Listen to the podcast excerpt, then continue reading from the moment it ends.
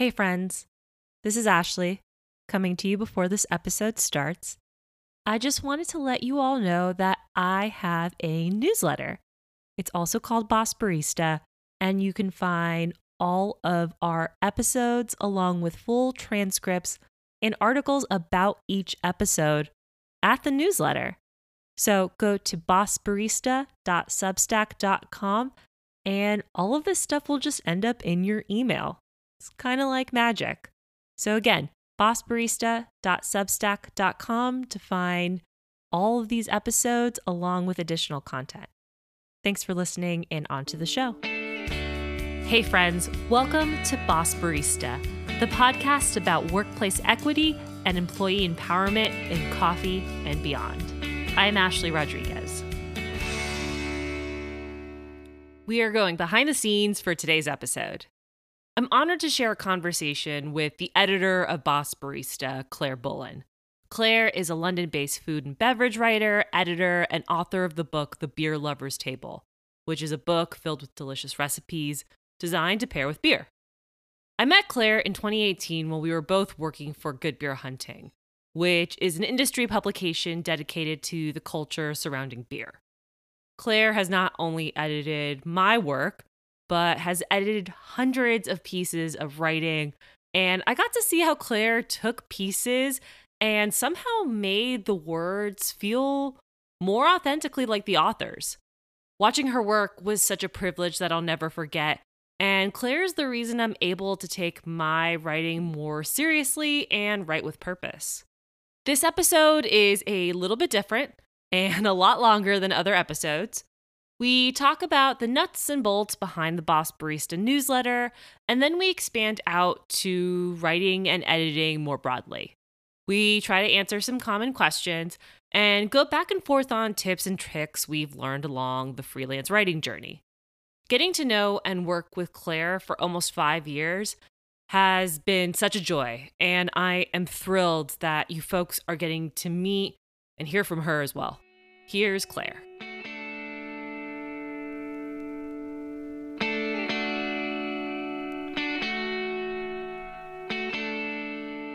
I am so excited to be recording this episode because I feel like I refer to you constantly in my writing, and we're finally going to meet the person who basically makes Boss Barista sound good. So Claire, could you introduce yourself? Hello. Yeah, my name is Claire Bullen. I am the editor of Boss Barista, which has been so much fun. Before that, or until recently, I was the editor-in-chief of a drinks publication called Good Beer Hunting. I'm also the author of a cookbook called The Beer Lover's Table, which is all about beer and food pairings. And beyond that, I do general kind of freelance writing and copywriting and all kinds of things. So all of that somehow cobbles together into a full-time living. But yeah, living that freelance life very much so. Yeah, you and I are both in pretty similar boats where I feel like we cobble together a litany of items to make one full-time job, maybe kind of, sort of, but it's all like different things that we take from different industries, a little bit of this, a little bit of that. Sometimes I'll name stuff that I'm like, oh yeah, I do that. And I'm like, wow, that's like a whole mess of stuff there. Exactly. Like sometimes I even forget stuff that I do or stuff that I did a year or two ago because it just feels like there's a constant kind of pile of things that are being balanced and somehow all seem to, I don't know, it's like juggling plates, like somehow they're all in the air and they haven't crashed to the floor yet. I don't know how, but that's freelance media life in the year of our Lord 2023. So I imagine this conversation to be a little bit more back and forth, a little more Q&A, maybe with Claire kind of talking about her role as an editor and how she approaches looking at work, trying to find themes, punch things up, make things sound coherent. And then I would talk a little bit about my role as a writer and how I view the writing process, how I view generating ideas and things like that. But I'm going to start this conversation where I start every Boss Barista conversation, which I know you're familiar with, but did you grow up with coffee in your life? Yes, I'm so excited to be asked this question. I guess I did. My parents, I remember them drinking coffee before work and on weekends when I was a little kid. At that time, it was just, like Folgers or whatever. It was really basic stuff. I personally did not start getting interested in coffee until I was a high school student, because at that point I was going, I think my first class started at like 7:20 in the morning, like some insane, ungodly hour. And I am very much a night owl by nature. So having to wake up like before 6 a.m. to get ready for school was really hard for my teenage self. So I started bringing thermoses of coffee to school every day with me, probably from when I was about 15 or 16 onwards. And I think back then it was just very basic, again, Folgers level coffee. I was also starting to go to Starbucks at that time and, getting frappuccinos and things that were mostly not coffee, but like very slowly edged me into that space. And then by the time I was like 18, moving on to university, I had a full-blown coffee addiction. And I think once I moved to New York for university, I started actually appreciating better coffee, or started ordering better, I guess, specialty coffee is what we would call it now.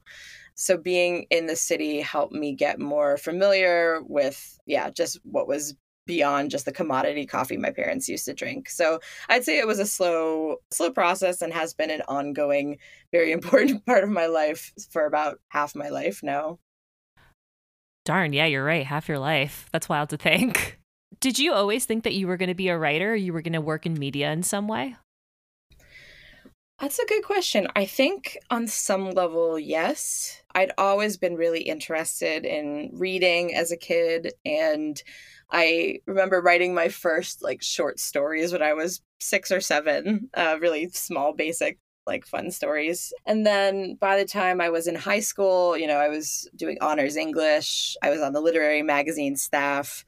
And I think we all had to do final projects in our senior year when we were 18. So mine was starting to try and write a novel, which I did not do as an 18-year-old, but it was a fun exercise. So then I majored in English as a college student, and I did a creative writing master's a couple years after that, when I had moved to London, where I live now.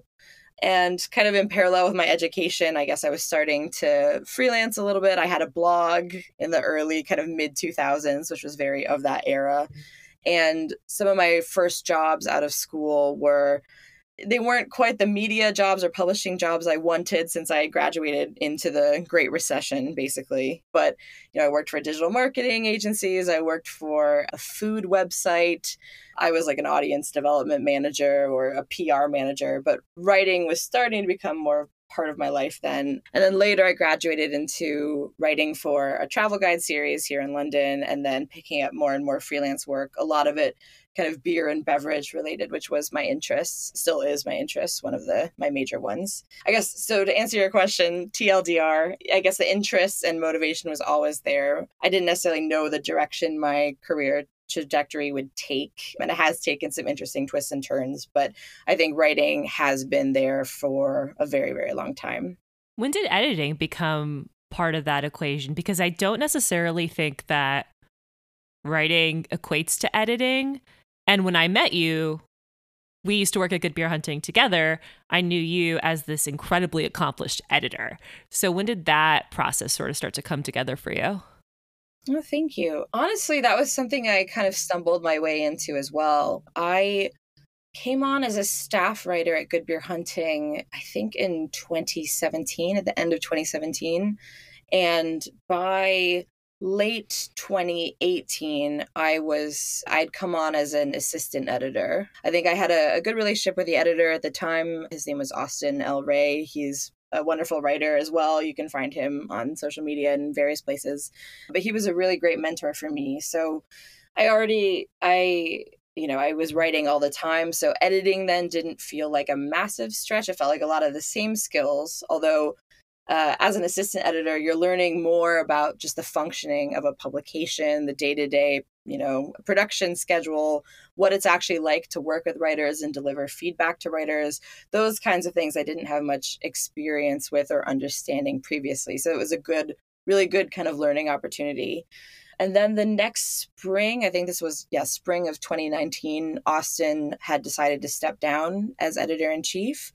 And, it was quite a small publication. There wasn't a really deep, leadership hierarchy. So I was kind of the person waiting in the wings behind him, and him stepping down is what vaulted me into this editor-in-chief position, which at the time, I think I felt very green and was quite nervous about it. But I was in the role for 4 years. I just stepped down a month or two ago.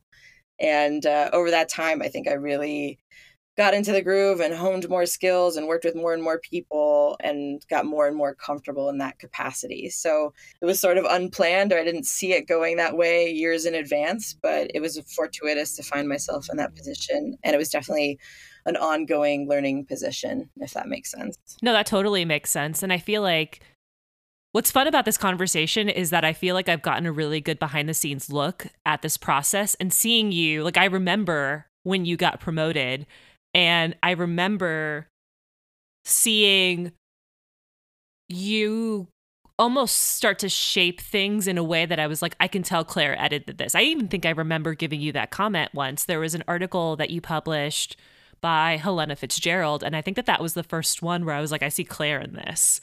So seeing you develop your editorial voice was really, really fun. Was a really privileged process to watch. And I think another thing too that I really got to see, so the way that Claire and I worked together at Good Beer Hunting was that she was commissioning articles, she was working with editors, and then I was kind of like the person who would make the articles actually appear on the website.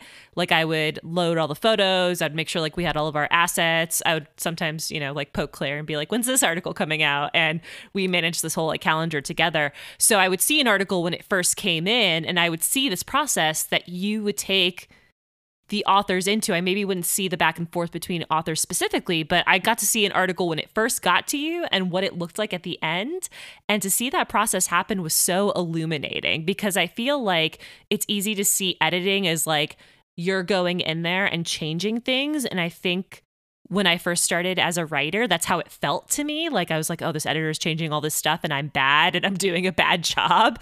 But what I saw you do was really make people's words more, I don't want to say profound, that's not the right word, but more impactful. I was like, I still see this person's voice in here, and I see a total transformation of this work. And it's gone from, wherever a piece started for an author, and they can all start in different places, to something that felt like this really beautiful expression of an author's work. It's almost like a designer. I think when they say designers, the best designers, you don't see their work, you can't tell where they did their work. I would see that in you.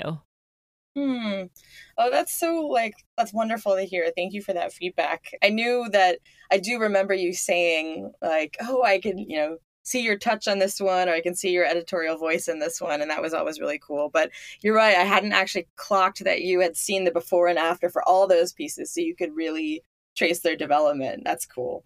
I think that's exactly right. My goal as an editor is not to impose some kind of exterior message on a piece of writing that the writer disagrees with.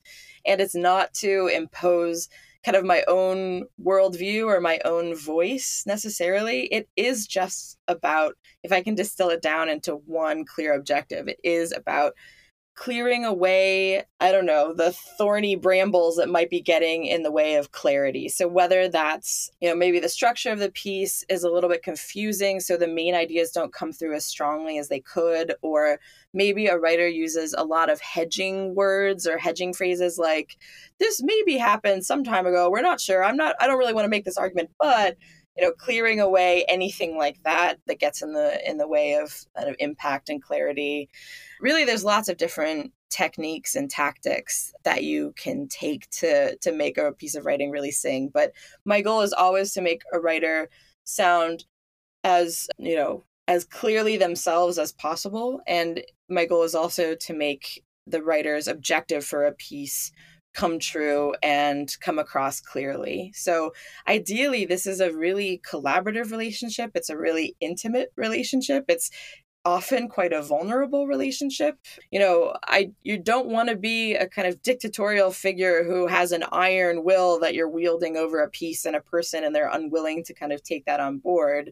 You want to be a teammate for your writer to help them tell the story as clearly as they can and to make sure their ideas are, yeah, as you've said, as impactful and present as possible. So that was, I think I had worked with some editors in the past who maybe didn't take that much care or were kind of, you know, the harsh disciplinarian figures, which can be really tough if you're a writer who's, you know, just coming up, or you don't have as much experience, or maybe you haven't worked in these kind of, you know, publications or workflows before. It can be, I think, kind of gatekeeping and intimidating in a lot of ways. So for me, successful editing is all about making it feel as collaborative and proving to the writer that you're there to be their collaborator. You're not there to be the punisher or the leader in that way. It's funny that you were talking about like pushing away the brambles. I'm looking at a tree in front of me, and obviously that's not a one-to-one comparison, but the metaphor that kind of came into my head was that a really good editor is like pruning away the things that you don't need to see the full structure even more clearly. But you didn't craft that structure. Like that was written, that was made by the author. So it's really about making like the tree look prettier, or like getting rid of like the branches that are no longer necessary or are no longer serving that tree. I don't know. I also have a lot of plants. I could have used that as a better metaphor, because like I'm always pruning plants to make them grow healthier if there's like branches that are dying or have brown leaves on them and stuff like that. But it seems to me like, I think sometimes it can feel like the editor relationship is really adversarial, because you're like, this person is, you know, maybe figuratively, maybe literally taking like a red pen to these like precious words that I wrote and is saying that these are no good. But really, and I learned this from watching you, I think the editing process is really about making somebody's work really shine. Yeah, absolutely. I think, yeah, the pruning metaphor is really spot on. Or there's also, what was it that like Michelangelo, you know, used to, he saw the sculpture in the block of marble, yeah, or something. Maybe a piece comes to me as a block of marble that's been mostly chiseled, but actually maybe the face isn't very defined, or like, oh, that finger looks like it's kind of the wrong, you know, going in the wrong direction. Can we correct that? Or can we articulate this process better? Both of them feel like they get to that idea where the writer is doing, you know, the vast majority of the work. They're the ones shaping this thing in the first place. So my job is really just to come in later on and, yeah, again, prune or help them make sure it's as clear and healthy and, you know, everything that they had envisioned for the piece as possible. So I feel like the eternal question that I think about still as a person who writes a lot, and maybe you even think about this too, because I'm not sure how often you're doing this, but what makes a good pitch? When you get a story pitch, like, what are you looking for? Yeah, that is a really good question. And I think obviously, you know, some of these specifics will vary publication to publication or editor to editor. But for me, I think the first starting point is just making sure that the person has done their research, you know, that they understand your publication enough to know the kinds of stories you're likely to take. They've researched to make sure they're not pitching an identical idea that has appeared on the website previously. That's a big one. Obviously, like the small stuff is appreciated, like, you know, spelling a person's name right, all that, you know, I will not ever turn down a pitch because someone has misspelled my name. But I think taking care with the details is always a positive sign that someone is, you know, doing the work and is on top of it. So that's just a really basic start. I think one key thing is that people often pitch topics rather than stories. And that could be a hard thing to feel out the difference between. But if it were a drink publication, let's say someone pitched a story about, you know, I want to write a piece about margaritas. And you're like, okay, well, that's not really a story. That's a topic. But if they pitch like, hey, you know, there's this bartender in the city and they're doing this new technique with margaritas, and actually someone else is doing something kind of weird in another city as well. So I want to write a trend piece about the evolution of the margarita.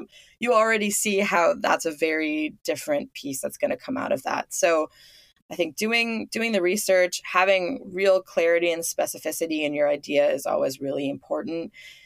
Your pitch doesn't need to be super, super long to make an impact. It can really be, you know, just 3 or 4 paragraphs. But, you know, the idea should just be expressed as clearly as possible. Show that you've been paying attention. Show that you know the outlet you're pitching to.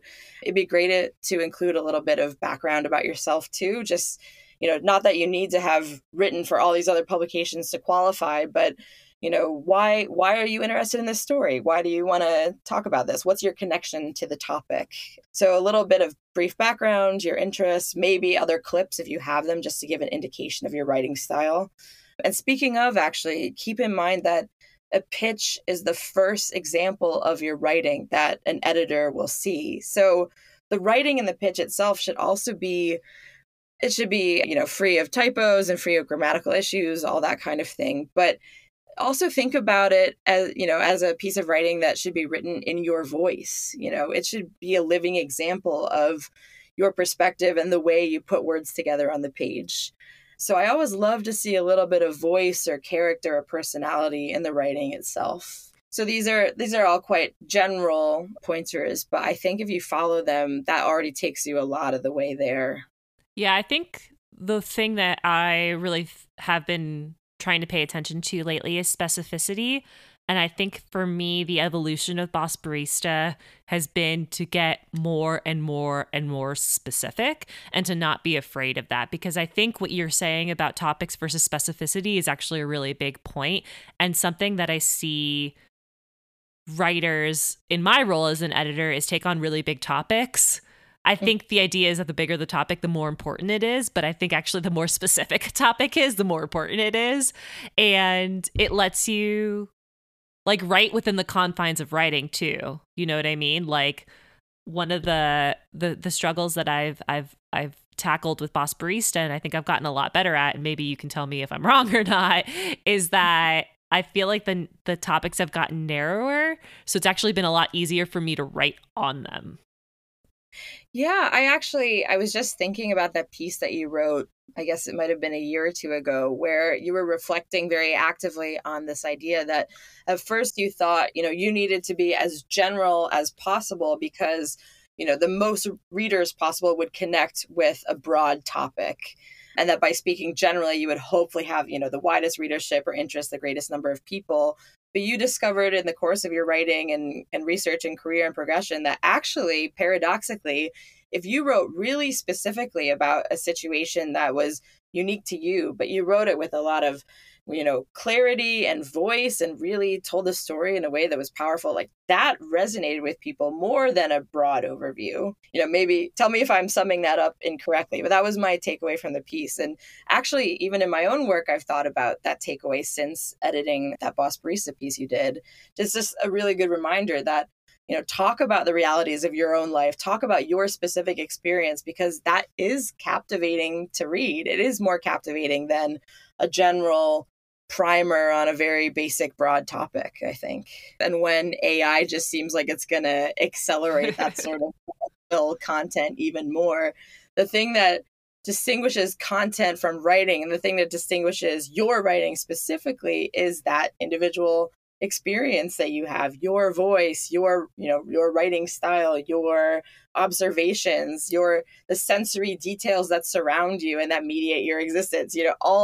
All of that is human and immediate and engaging. And as a reader, at least for me as a reader, I find instantly engaging. So yeah, I think it's good advice no matter what kind of writing that you're doing. And it's cool to see you putting that into practice on Boss Barista in a way that, to me, has felt really impactful. What do you look for in a story? And I know that that's a big question, so maybe we can break this up into tangible and intangible things. And maybe we can even look specifically at something that I've written maybe recently, so we can almost give people like a living document. Maybe this is something we should do later. We can maybe publish something that's before edits and after edits. That might be a wild thing to do, but yeah, when you first get a piece, what are you looking for? Oh, I think there's some just kind of more basic technical things that you look for. First, you want to make sure that the piece met the brief, so it should ideally be within the right word count range. If you have certain specs that you needed to follow, for instance, at Good Beer Hunting, we still do have really long, generous word counts. We're all about the long form. But, you know, we have specific formatting things, like most long form pieces need to have a minimum of 3 quoted sources, for instance. That's our thing. So there's going to be a whole list of just the kind of technical specs like that that I want a piece to adhere to when it first comes in. Other than that, I'm looking for narrative flow is a big one, not just in terms of, you know, the argument you're advancing throughout the piece, if it feels coherent, if it's moving forward, if it's not doubling back or, you know, too recursive, unless it's doing that as a stylistic thing. But the flow is clear and progresses forward as it should. There's no confusion. There's not too much repetition. It's engaging all the way throughout. That's one of the things I look for. I pay attention a lot to prose quality. So I'm always looking for a kind of deft turn of phrase. I'm an aesthete a little bit as a writer, so I really appreciate writing that is beautiful. Not necessarily writing that is purple or over the top or over described, because there's a very real risk of that too. It doesn't need to be a big adjective pylon to fit. But you can tell when writing's got verve or rhythm to it. And that is something that I personally really enjoy. I think making sure there's a good balance between the narrative voice and any quotes that are in the piece is an important one to pay attention to. I know there are some writers who will get a lot of great quotes from a lot of sources and get excited about it. And at some point, it feels almost like the speakers or the sources have taken over the narrative, and that we've lost, as the reader, we've lost the writer's kind of narrative voice and that's guiding us through the story. So you have to make sure that the balance is always still towards the writer's own voice.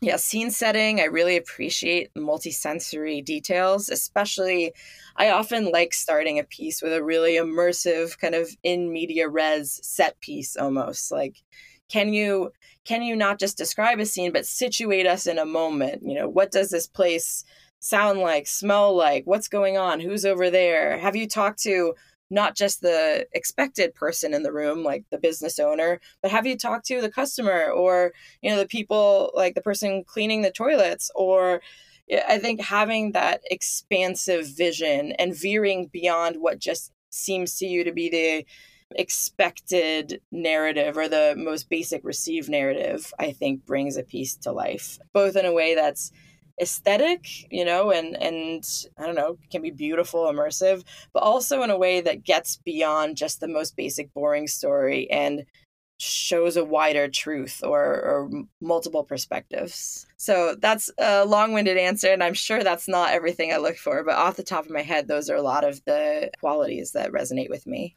One of the things that your answer reminded me of is one of the very first articles I wrote for Good Beer Hunting. It was about a brewery that I worked at in Oakland called Temescal Brewing. And the first note you gave me was to set the scene, like describe what Temescal not looked like. It was more about like, where is it? Like, give me some details that maybe feel unexpected. And then that note recalled to me that the owner, Sam Gilbert, had once told me that the brewery used to be a movie theater and that the floors were slanted, which you can imagine if you go to a movie theater, like the seats in the highest rows are the highest up, and then you go down and down and down and down. And he told me that like the seats at one point were slanted, so they had to like even out the seats. And it's one of those things that I would have never thought to include in the story if you hadn't prompted me to include details. And cool. Yes, that's like a perfect example. Right, exactly. That's why I was like, wait a minute, Claire has done this to me before. And I think like, I guess we forget how rich details can be in terms of scene setting and bringing your audience into the story with you. So like, what details can you include to set that up? And I agree. I really like when the beginning of a story kind of feels like it starts in an unexpected place and kind of brings you right in immediately. That's really fun. And I think something that you said, too, that I thought was interesting was this like feeling of like narrative flow and things are moving. And I think something that I've noticed recently, both in my own writing and in others' writing, is that there are moments where like you can take part of your story or part of your argument or even part of like some of the quotes and almost weave them together like it's a story, like things are happening sequentially or things are moving in order. And not to say that like you're crafting a whole new story out of nowhere, but like bringing details together which feels like something's happening, then something's happening, then something's happening is also really compelling to me. It's something that I've been thinking a lot about. That's cool. Yeah, in terms of using quotes to kind of feed that momentum or create a kind of dialogue or exchange or yeah, crescendo in that way. That's a really good thing to keep in mind too. I love that. And I think all this gets back to thinking again about the example of the sloping form floors, and to bring that back to what we were talking about before. Again, I think that's actually specificity in action too. So it's not just the specificity of your topic, but you know, it's kind of, it's not so interesting or engaging for a reader if you say like, you know, I walked into Temescal Brewery. They have a bar and there are fermentation tanks in the background. It's a popular brewery space. You know, that just sounds like quite a generic, you know, beer business to me. There's nothing really about that description that feels standout. But if you say, you know, it's situated in this neighborhood in Oakland, it used to be a movie theater, the floors are slanting, all these small details, all of a sudden you're really getting at the heart of what it's like to visit that place, and the reader can almost see and imagine it. And that is the goal, I think. What's your writing process like? I know that that's like a ridiculous question, but I've actually thought a lot about processes, because I think that the more, I don't want to say disciplined, because I'm not disciplined. If you're looking for like the procrastinators club, like you found the two most procrastinating writers alive, I think. No. But I think that I have gotten a little more rigorous about how I approach writing, if only to like meter my time a little bit better. And I wonder if you have a way that you approach writing that has helped you maybe be more structured or get things done faster. Oh man, it's a good question. Also, because just to reflect where I'm at now, Editing has taken up a lot of the last 4 years of my career and working life, and has been by far my primary focus. So the kind of writing I've done over the last 4 years has not been so much these big, chunky, long-form pieces, but it's been, you know, I do, you know, content writing or branded content or copywriting just as a, you know, financial safety net for myself, and have done since I've gone freelance. That's been a consistent part of my career. I write some shorter pieces, including two kind of food and beer and food and wine recipe pairing columns for a London-based bottle shop here. But so most of the writing that I've done for the last 4 years has been smaller and more piecemeal, and not these kind of big, ambitious stories. So you're actually catching me at an interesting moment where I'm just starting to redefine what my process looks like and get back into the flow with longer pieces of writing again. So I don't know if I have a great answer for you yet, because I think I'm still figuring it out. I do know that I want to work differently than before. I'm a night owl by nature, so I often would be writing until, you know, 2 o'clock in the morning. And that's not, I'm looking for a bit more balance and sustainability and health in my creative process. And I think for me, that's going to look like carving out regular windows of time.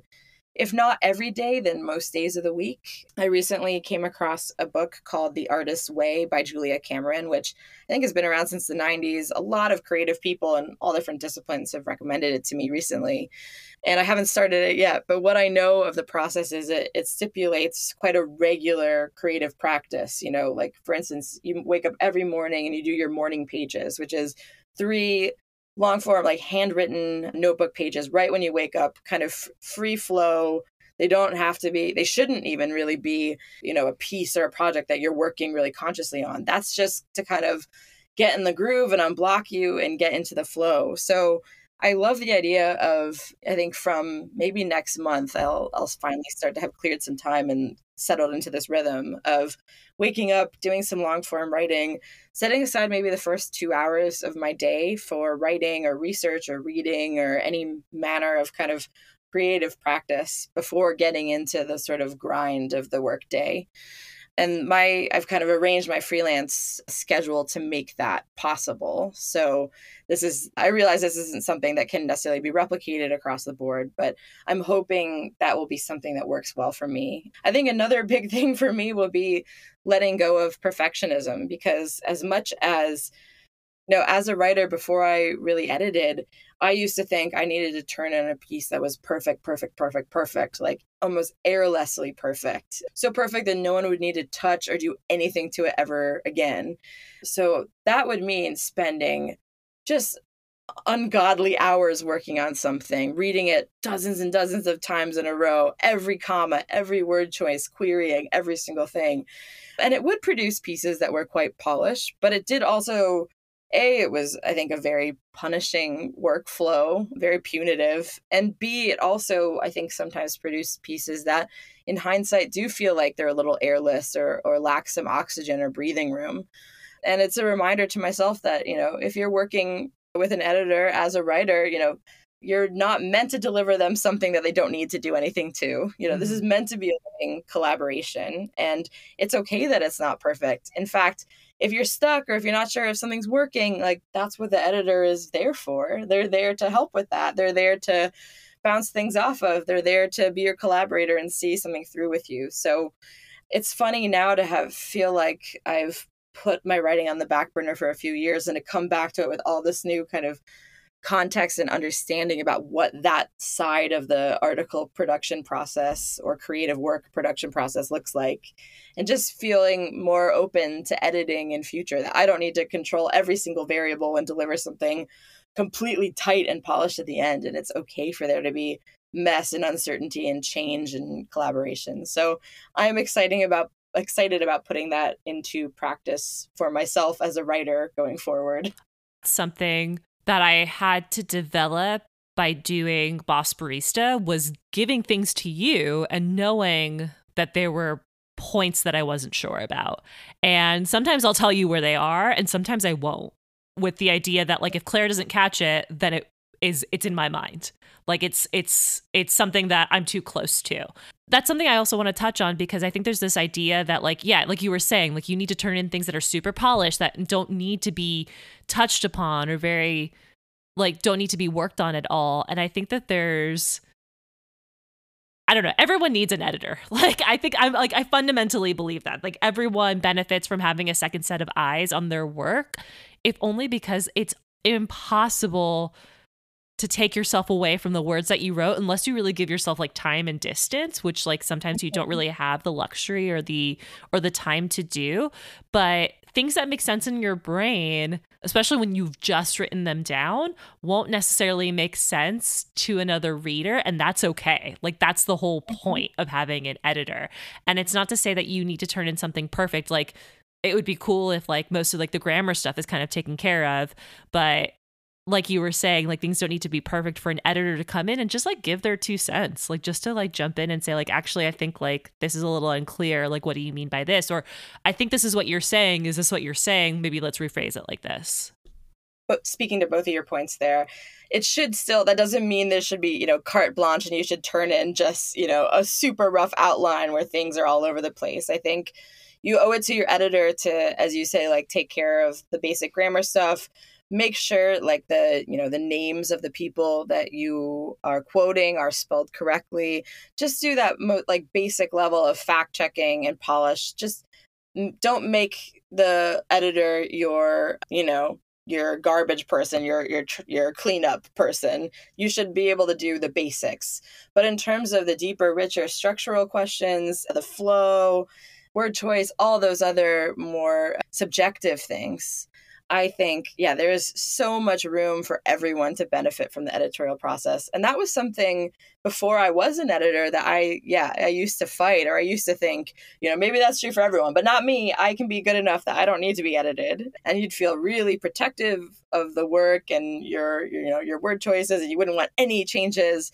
And so I don't feel that way anymore. And as much as I empathize with that position, because I think there are editors out there who will make all kinds of big slashy changes to someone's writing, and the writer doesn't always feel like they are invited into that process. And sometimes it does feel necessary to be protective or defensive of your work if it's being misinterpreted. You know, the power dynamic there can be unequal, and it is fair to call that out.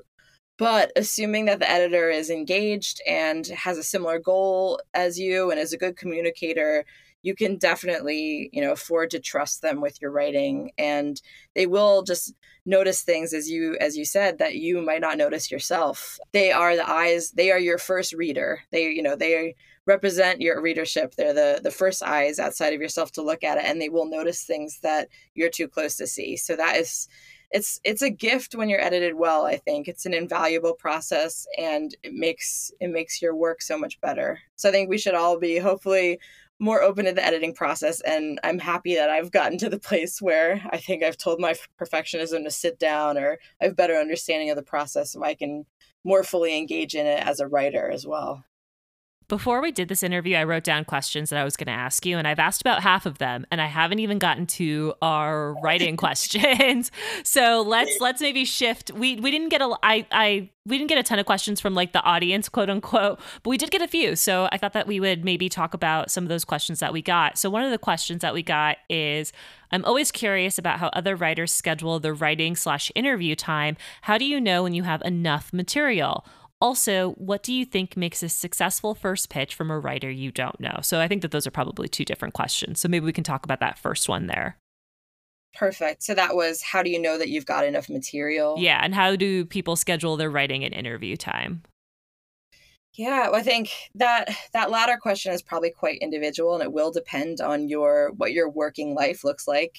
Being freelance, I'm lucky that I can, and as I was alluding to previously, I can carve out dedicated blocks in my day for creative work, or, you know, this is my time when I'm free to talk to people, versus maybe later in the day, that's what I'm head down doing my copywriting work. So that's not available. I think you can kind of block that as you see fit and as makes sense.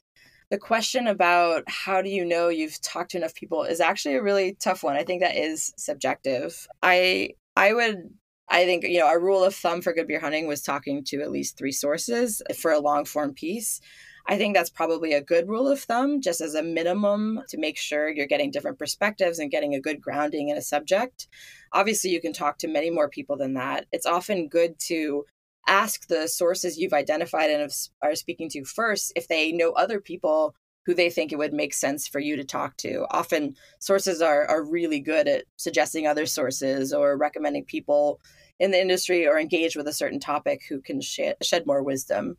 The first sources you speak to might be the people who are the most obvious, whether that's a business owner or, you know, an authority on a subject, an academic who's written on a subject. So they're all great to start with, but they might point you to the people who are a little more out of view, who would be good to engage with. Apart from that, I think there is also a risk in over-reporting sometimes, mm-hmm. or over feeling like you need to write the comprehensive story on a piece. And that means you need to look at everything that's ever been written ever on a topic and talk to every single person with even a passing, you know, kind of interest in the thing you're writing on. And that's a risk too, just in terms of your own bandwidth and time and what's feasible.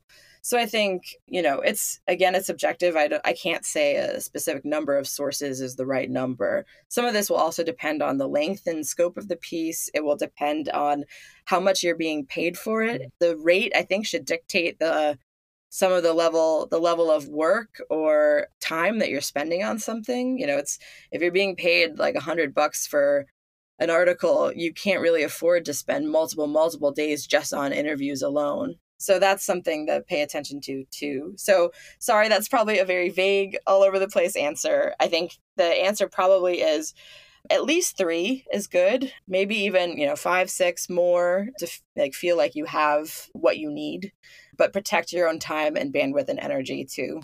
That's a good point. I want to get back to that idea of time and money, because that's something that I talk a lot about as an editor, is like, look at how much we're paying you and then divide your time accordingly to that. Divide it into 3 sections. Generally, it's like the interviewing section, fact checking, gathering, whatever, all that first kind of initial part, the writing part itself, which I think accounts for about 50% of that time, and then mm-hmm.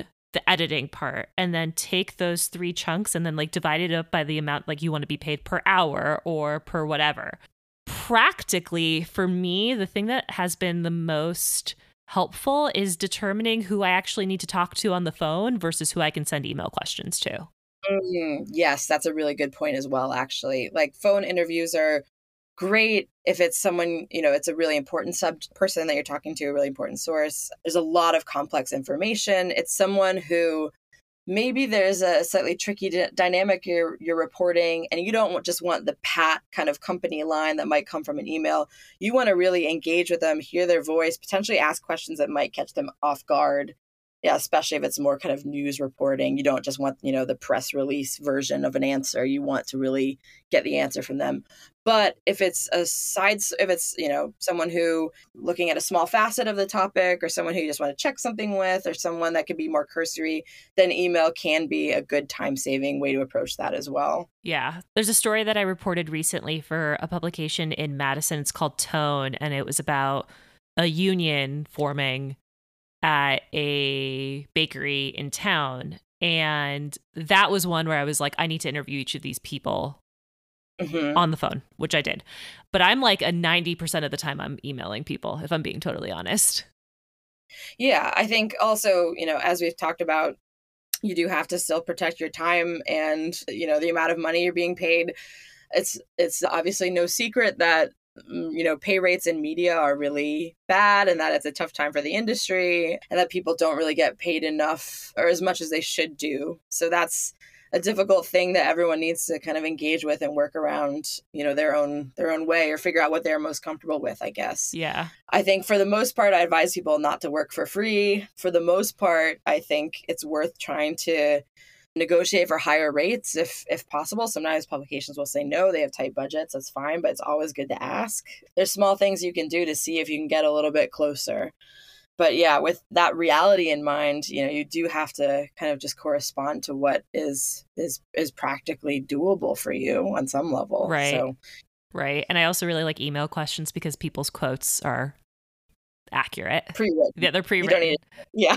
That's also a whole process, like verifying quotes and transcribing, which can be really difficult. So I think that's like a good distinction, like where, like really measuring like what the stakes of your story are. Let's look at that second part of that question. What do you think makes a successful first pitch from a writer you don't know? And we talked a little bit about what you look for in a pitch, but maybe from someone that you don't know, is there like some signals that you're looking for to maybe ascertain like what this person's like capacity is?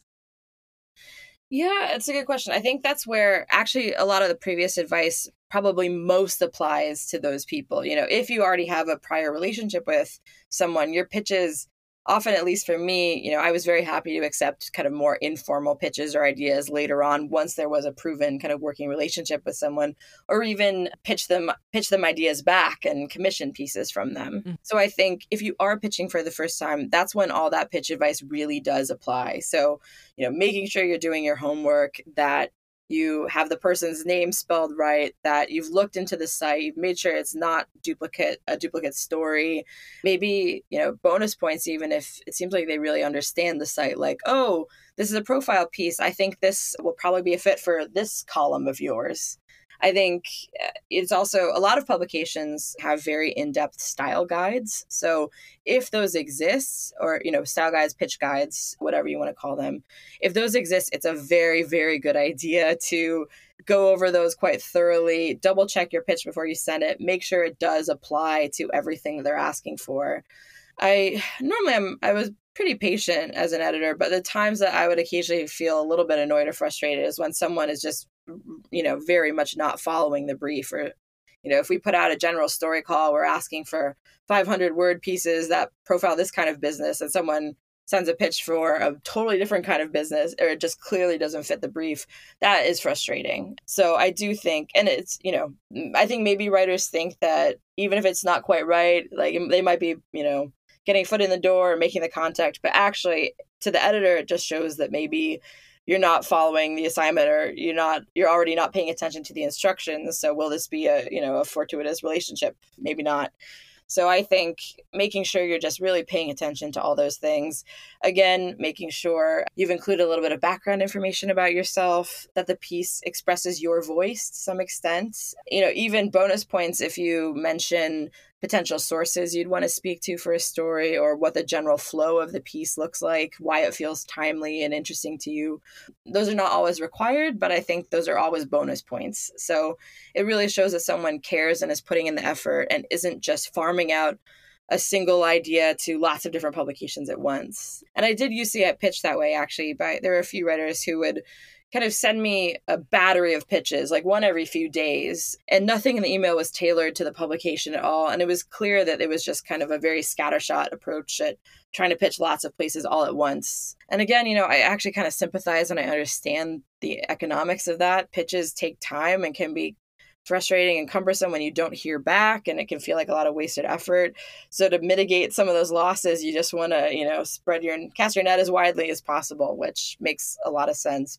But I actually think, at least for us, you had less of a chance of landing a story if you didn't do anything that felt like it was personalized to the publication or tailored to the publication or actively kind of went against the kind of coverage that we have. So I think it is actually worth the time it takes to craft a more personalized pitch, because I think you will have a much better chance at landing that commission. I like what you said about knowing kind of where on the website a story would land, because something that I really like, and I think I'm trying to find the line with this because I don't know if I've totally found it. But sometimes when a writer is writing, I'll like find an article that I think is similar in style, but not topic, but style to what I think their story could look like. And I've had some authors push back on it and be like, well, I'm not going to write like them. And I'm like, that's not what I'm saying. It's that this article is kind of like in style, kind of hitting some of the points in a way that I think you maybe want to approach like flow, and answers questions in a way that I think that you maybe want to think about. I don't want to remove any originality from one's work, but people want to be able to digest information in ways that they know, that they understand it's coming to them. And websites often have like a style that's kind of like not mimicable by any means, but like there's like certain buckets that a lot of their articles fall into. So like, that's okay. It's okay to be like, I actually read this article and I think that my article could look really similar to the way that this is laid out. Like, that's not like bucking, that's not copying somebody's style by any means. It's showing that you paid attention, that you've read articles on the website and you kind of understand how our audience takes in information. Yeah, absolutely. I think for me, it shows that you're doing the research and you're engaging with the site. So I would definitely not like ding that or say that was a negative. I think it's a positive. I think you can even expand that beyond the publication you're pitching. You know, for instance, I Could Be Hunting, there's a piece that I think is still being written right now, so I won't talk too much about it, but I was there for some of the early conversations about the structure, and a story that we were referencing when we were talking about it is that kind of landmark Esquire piece, Frank Sinatra Has a Cold. It's one of these kind of like pillars of 20th century narrative long form journalism. And we're like, well, what if we could do a profile of this figure kind of in the vibe and tenor and tone of that piece? So I think it can often give someone a good shorthand for the vibe you're going for, or the flow, or the structure, as you say. I think, yeah, not a bad thing at all. How do you think about compiling sources? And you did touch upon this a little bit too, maybe not just talking to like the business owner, but talking to somebody who, you know, works in a totally different capacity, is maybe tangentially related to the thing, but still has something to say about the thing that builds out the world that you're trying to write about. Yeah, I think, you know, it is still good. I think it's good to start with the business owner or start with the kind of obvious stakeholders in that way. But expanding the lens is often where you get the most interesting stories or the most impactful reflections. And yeah, it could be like people who are working on in that site that are overlooked because they're not deemed like, oh, the important authorities or whatever. But actually, they probably can speak more to the truth of the day-to-day runnings than anyone in ownership can. So at a brewery, that might mean, yeah, talking to someone who's literally cleaning it up, talking to some of the production brewers, talking to the person working behind the bar, talk to the customers. Why are they there? What's drawing them there? Like, you know, I think that really widely, deeply reported approach where you're talking to everybody in the room, or if not everybody, then at least people coming from lots of different perspectives, always seems to yield a stronger story. And I think if you're ever profiling a business, I think it's definitely always worth talking to people who aren't in charge, because leadership and ownership will have its narrative, but the day-to-day people who are working there and building it with their labor will have a narrative too. So I think it's often a dereliction just to let the people in charge tell the story. The story is really complicated and multifaceted and owned by lots of different people. So yeah, that's my advice on that one. Yeah, and I think too, going back to this idea from the first question about like, how do you know when you have enough material? I think it's also okay to ask lots of people one or two questions. Like if you're at a brewery and you're just asking like customers, like why they come in, like that question's enough. Like you don't have to do an interview for it to be, you know, useful to your reporting. Doesn't have to be a half hour. It can be like 5 or 10 minutes. And that's something I've also actually tried to get a lot better at, is like asking people a very few questions. Like just asking them like 4 or 5, and then asking if I can follow up with them. So then maybe you'll get to your writing and realize that those questions were enough, or maybe you'll get to your writing and realize actually I have 1 or 2 more follow-up questions. But to do like to kind of edit myself even almost from the beginning has been really helpful for me.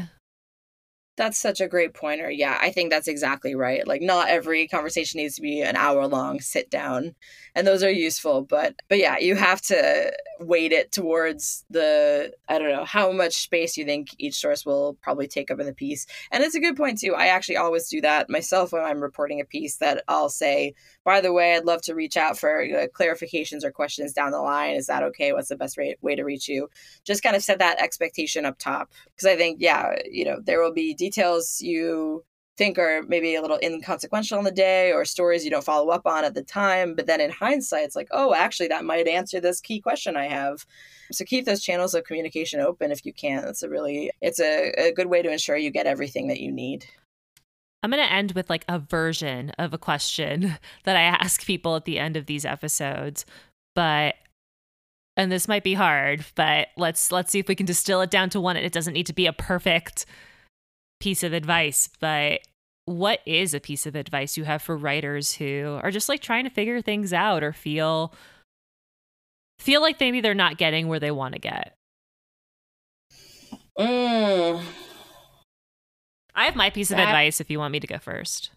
Yeah, maybe go first, okay. And then I will like mull as you talk, because that is a good question, but it's a hard question. So I have probably found the most success in writing when I gave myself structure, which I didn't think was something I needed. I thought that like the creative process was meant to be creative in all aspects, but I think, and you've been part of this process too, when we created like a really strict timeline for Boss Barista, that for me unlocked so much more creative potential. And I think it goes back to something that you and I have talked about kind of as we've edited stories back and forth.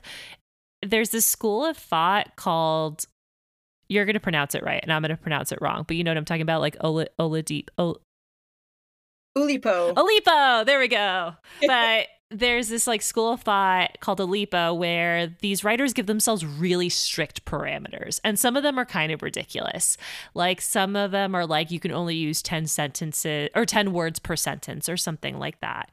And that really inspired me to take parameters to my own writing and allow for creativity to be expressed more within those parameters, because without parameters, it was like boundless. Like it could come from anywhere. And it just felt like everything was like a mess. Like I couldn't draw from anything because there was just too much. Choice can be really, really paralyzing.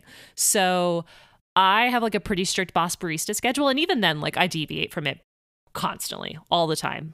But having like, I'm going to write a long form piece every other Thursday. I'm going to write a short form piece on those opposite Thursdays. And I'm going to release episodes every other Tuesday gave me so much more freedom than I thought I could ever have. And even going to that idea of turning in things that are not perfect, that really helped me too. Being able to say like, okay, I worked on this for about 4 hours. Like that's enough for right now. I'm going to turn this into Claire. I wrote it in Grammarly, so hopefully most of the grammar stuff is kind of taken care of. I write everything in Grammarly, by the way.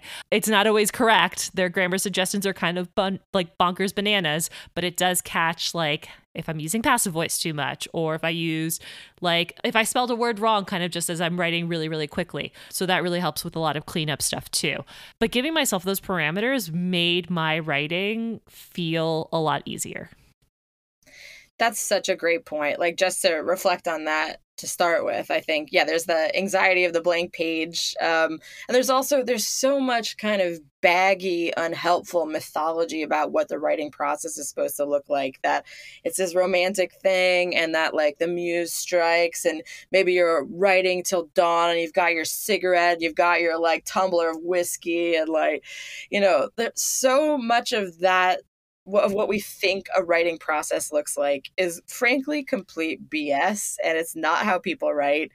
And expecting that everything comes to us as this like thunderbolt from another dimension and the muse is channeling through us is really not how it gets done. It gets done by having your butt in a chair and just, you know, hammering away at something. And sometimes it's working and sometimes it's not. But the active, like regular engagement with it is a really helpful way to ensure that you actually do the writing rather than just waiting around for some kind of mythical perfect moment. And I also don't think like, you know, you have to write every day to be a writer or anything like that. There's a lot of kind of rigid, punitive ideas of what writing needs to look like. So in terms of a good writing process, though, I agree with you, Ashley. I think constraint is one of the most helpful things. Like, yeah, it's giving a schedule for yourself, or it's saying I'm writing this many words a day, or, you know, I have 2 weeks to write this story and that's it. Whatever it looks like for you in a way that makes sense. Providing that constraint, and it could be, yeah, in terms of your schedule, it could also be in terms of the content of what you're writing, which is like the Uli Post style of constraint that you mentioned. You know, whatever that constraint is, that is often paradoxically so much more creatively fruitful than just looking at a blank page and expecting genius to flow through your fingers. In terms of a practical level, if there's a given industry or topic that you're reporting on, whether it's, you know, beer for me, coffee for you, or, you know, whatever it is.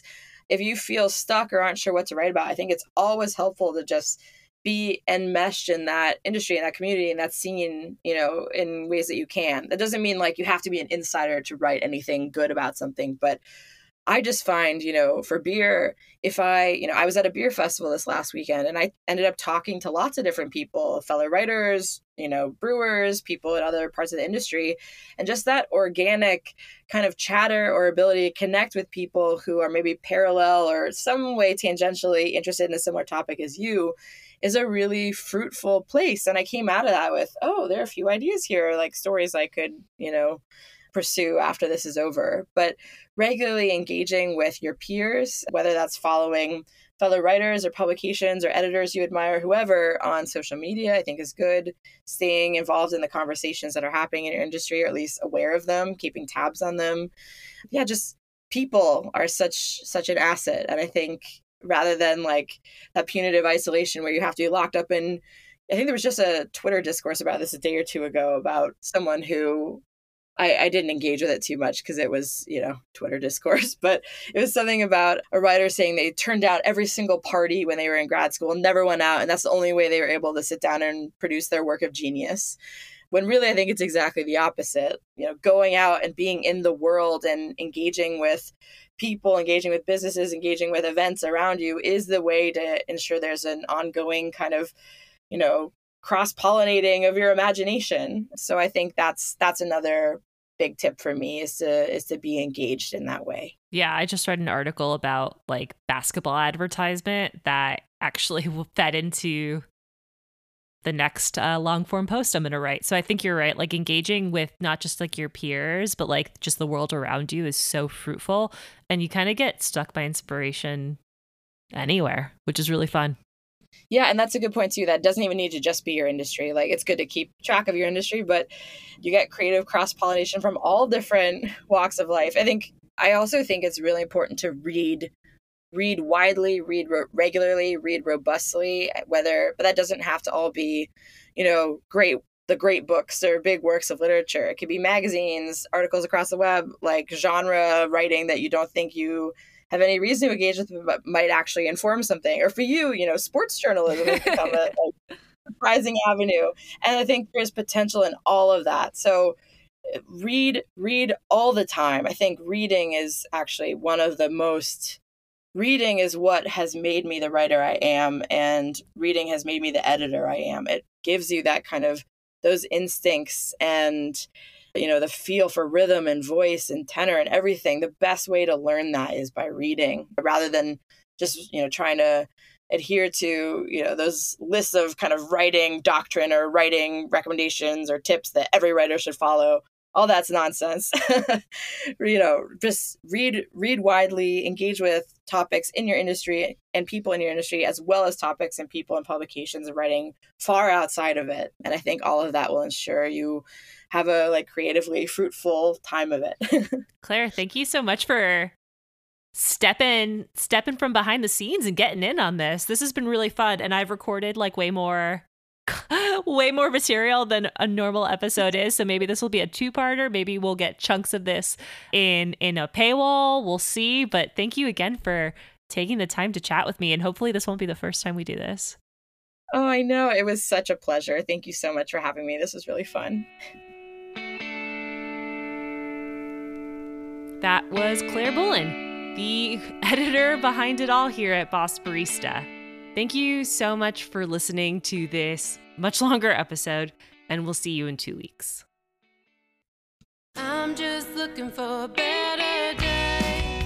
Boss Barista is produced by me, Ashley Rodriguez. You can find a transcription of this episode on my newsletter, along with an accompanying article about this episode every Thursday at bossbarista.substack.com. To support the show, you can visit www.patreon.com/bossbarista. We have over 80 patrons supporting the show right now, which is incredible. And that helps keep the show alive. We pay guests through this fund, we pay for website hosting, and we make donations. Half of our patron donations are currently pledged to 5 different nonprofits, each at $50 a month. Asada's Daughters, the Loveland Foundation, the Native American Rights Fund, the Grocery Run Club, and the Chicago Community Bond Fund. Again, if you want to support Boss Barista, consider making a monthly donation at www.patreon.com/bossbarista. Another amazing way to support the show is to share this episode with just one person, a friend, someone who you think would learn something from this episode, anybody. Sharing on social media is also a huge help, along with giving us a 5-star review on Apple iTunes. As a small production, these things matter a lot. So if you can take a little time, share out some of your favorite quotes from this episode, and tag us. That would be amazing. We're at Boss Barista Podcast on Instagram and Boss_Barista on Twitter. You can also send me an email at bossbaristapodcast@gmail.com. Thank you so much for listening, and we'll see you next week.